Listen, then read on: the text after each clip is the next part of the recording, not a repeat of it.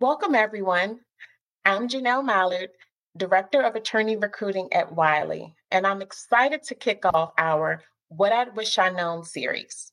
During this series, you will hear from attorneys who will discuss what they wish they'd known regarding on campus interviews and callbacks, summer associate programs, and life as an associate. Today, we are discussing on campus interviews and callbacks.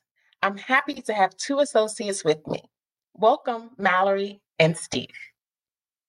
Great. Thanks so much, Janelle, for having us. We're excited to be here. I'm Mallory Meany. I'm an associate in the insurance group. I graduated from George Mason Antonin Scalia Law School.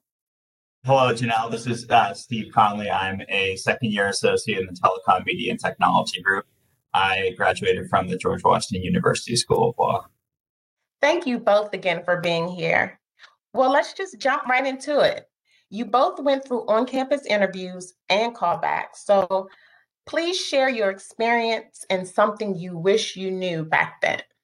Absolutely. I think there's definitely a few things I wish I had known. So if you're listening to this, I think this is going to give you an edge uh, for sure. Uh, one thing to note is that every law firm is different it may not seem like that's the case. And I definitely had that impression when I first went through the process. It just seemed like they were all the same, all these same headshots of people, and they all had similar practice groups, but they are all really different. And one thing that I know probably all of your career services offices are telling you is that you should do research on the different law firms and, and how they differ and knowing you know how each firm is different and demonstrating that you know the differences can really show your interest in a particular firm. I remember doing a lot of online research which is helpful to a degree. You can see kind of what practice groups are offered what particular attorneys do. Um, if you're meeting if you know who your interviewer will be you can research them a little bit using their firm bio page. But in terms of the online research it's it's only helpful to a certain extent. I remember kind of falling into a trap of thinking, okay, well, I see there's, you know, five attorneys who are have, have this practice group area listed on their website, so they must have a XYZ group. And while they may do some work in that area, it's important to see kind of what the major practice groups each firm has uh, highlighted on their website and how many attorneys are in there to kind of uh, show your interest uh, in the firm and understand what they do. I found the best way to figure out what the firm was all about, including their culture and what they're known for, is by speaking to former uh, summer associates and alums uh, of that firm or you know current attorneys. It may seem daunting to reach out but it really shows initiative and it gives you an in for future networking and can help you really differentiate from firms. Yeah i think related to that too whether it's doing research or talking to you know, associates, partners, people at the firms, it really helps you to form questions and to show that you are interested in thinking about the firm. If you can ask more targeted questions, it really shows up, I think, especially in a shorter interview. I would also say too, some schools have, you know, alumni mock interview programs where their alumni is working at law firms. You should definitely, definitely take advantage of that because you never know how that might work out for you. For instance, for me, my mock interview uh, with a alum from GW Law was with an insurance partner actually at Wiley, and that was kind of you know my introduction to what Wiley was all about, and kind of led me to do more research into the firm. So I would say definitely take advantage of the mock interview program. Great, I think that is excellent advice.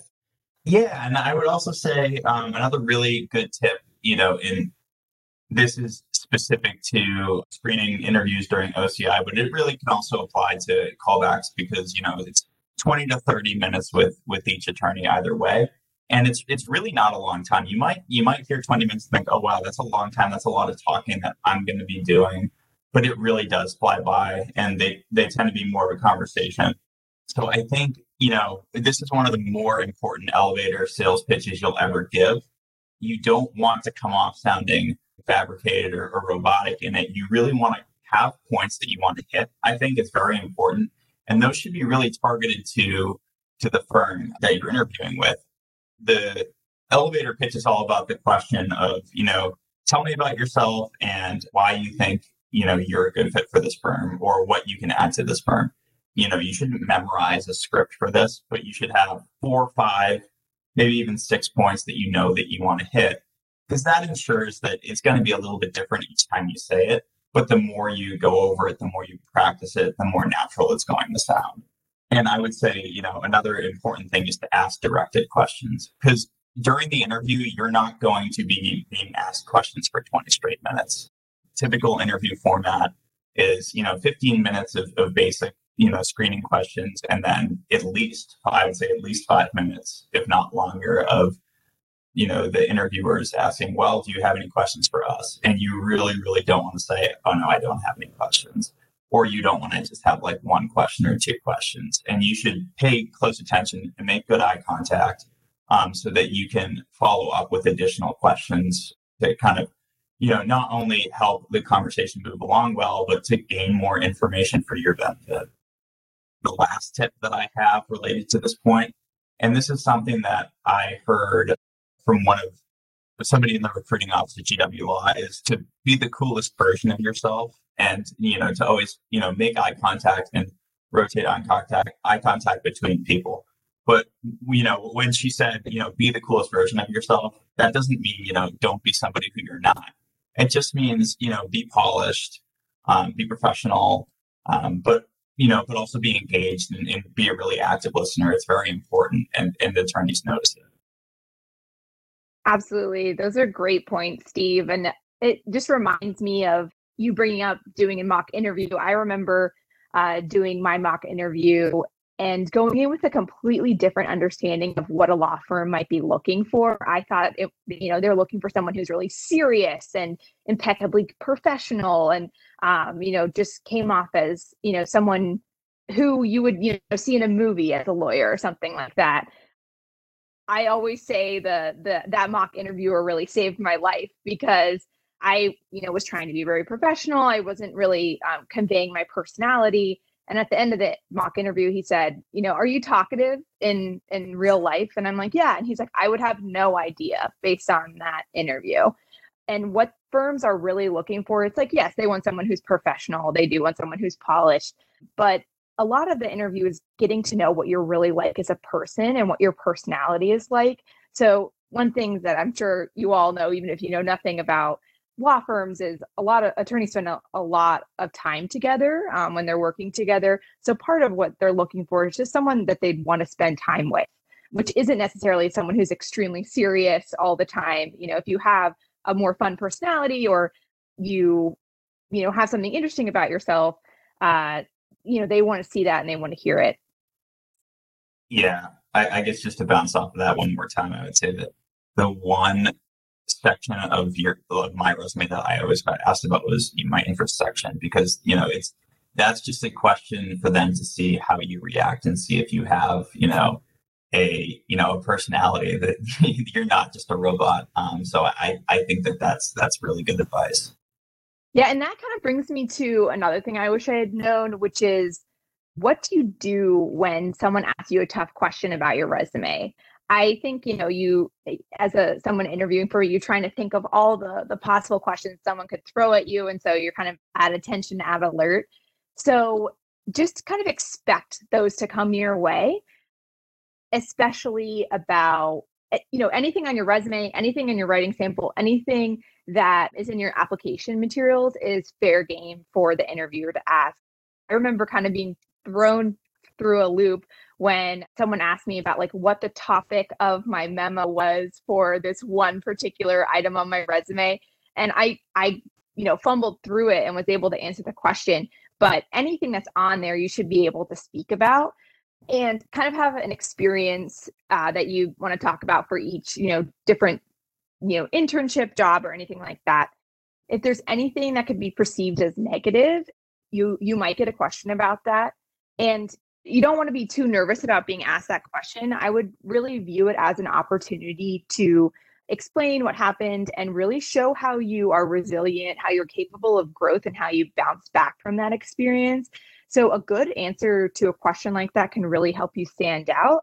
It's not very relatable for someone to be perfect all the time. So, to have an experience where you know you had this kind of downturn in your career, your life, or anything like that, and then you came back from it, that's a much more compelling story than just Mr. or Mrs. Perfect all the time. Yeah, and I think going off of that, um, I, I guess two points. First is that, you know, I think that a lot of the time, you know, some of the grades are less optimal or legal writing grades and things like that. And that's just because you're learning how to write and, and frankly in a new language. And I think that LRW professors might have one way of writing, you know, some, some have a different way of writing, and it's, it, it, can be subjective. So I think that one way that's very easy to make it sound good to say, well, you know, I, I really learned from that experience and I learned how to write for an audience. Because in a law firm, you're writing for a partner or you're writing for a senior associate or you're writing for a client. You're writing in different tones of voice. So just as an example, I think that that's that's a really uh, good way to kind of you know make you know a less than optimal grade in, into something that, that you can build on. And second, I would say with with regards to the writing sample piece, just you know, especially if it's a it's it's the first thing you wrote in LRW and you're not familiar with it, I think it's very important to just go back and read the prompt like before your interview and kind of just skim over what you what your arguments were. Because Mallory, I, I was in the same situation as you. I got a question about, you know, oh, you know, what were your arguments for your writing sample? Can you just talk a little bit about that? And I also fumbled through because it was the first thing I wrote in LRW. So it's all about just taking the time to to go back and you know spend 15 20 minutes with it.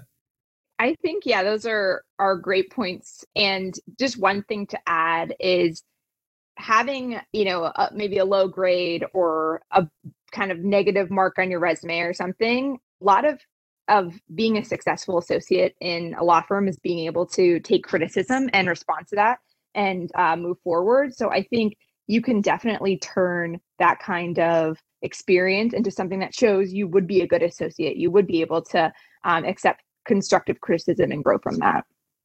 You know, you both shared excellent examples of ways that students can respond to tough questions and stand out during the process. I think it's important for students to think of ways to stand out from their peers during callbacks and during on campus interviews. And a good way to do that is to tell personal stories in which they're able to show how they learned from a bad experience or overcame a difficult situation. Yeah, Janelle, I, I mean, I agree with that. And I, I think that the entire interview is important. I, I really do think that, you know, your elevator pitch that tell me about yourself and why you're a good fit here. And then also the questions you ask are arguably the most important part, I think, of, of of an interview, just because you know the first comes at the beginning, and the second, you know, you want to finish strong and, and make a good impression with questions that show you've done you've done your work.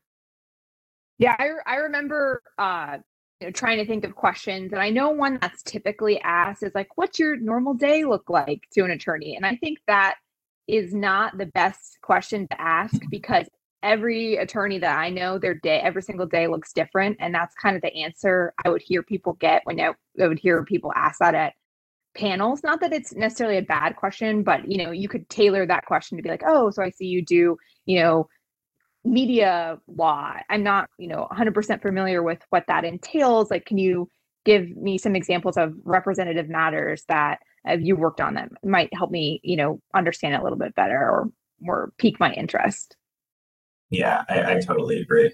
I think it's really asking questions like, you know, kind of like you hinted at there, Mallory, is just as much about gaining something from the interview as it is you demonstrating knowledge. And, you know, you don't have to like you know it all about it, but if you can say, you know, I understand that, you know, this is true, X, Y, and Z is true. So I'm actually wondering about W.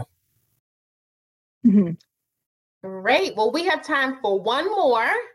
So, Steve, do you want to give us our last what I wish you had known?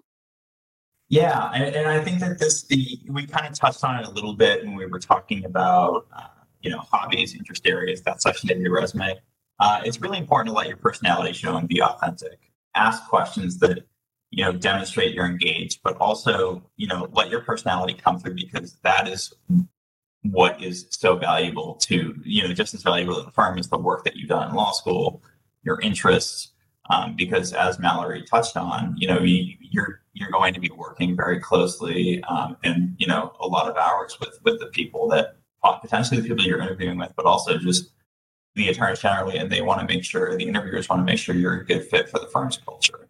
So I, I think that you know one way to get the conversation started on that is to have hobbies and interests that are truthful because you will get asked about them and ones that you know are, are going to spark questions as well Absolutely. When I'm interviewing people, I always look at the interest section first. I think it's so fun. And when people have fun interests, you just are like, oh, interesting. Like I've never heard someone be into nail art. Like I wonder what what that could be like. Or, you know, I wonder how they got into kite surfing. You know, it kind of gets you excited to interview the person. So if, if you know, to the extent you you want to include that in your resume, it is definitely a way to kind of show your personality and get the conversation going. I remember hearing a tip that was like, well, you want to show your personality, but you don't want to be someone you're not. So if you're funny, you can be funny. But if you are not funny, don't try and be funny. And I think that is a good tip as well. But I think it kind of also highlights like it, seems to highlight that you know maybe you should be funny and it's like no you don't have to be funny you just have to be yourself and um, people like people who are genuine, I would say generally. Um, and so, you know, if you're not funny, that's fine. But if you, you know, have a cool interest or um, you had a cool experience that you like to share or talk about or, or like to bring up, you know, try to, to find a way to weave it in. Great. Well, thank you both so much. This has been an informative and engaging conversation. You both have shared some amazing tips that will definitely help law students put their best foot forward and stand out. So, thank you both so much. Thanks for having us, Janelle. We had a great Thanks, time. Janelle. And please look out for part two of our podcast series, where I will be joined with two associates who will be discussing what they wish they had known regarding summer associate programs. Thanks for joining us.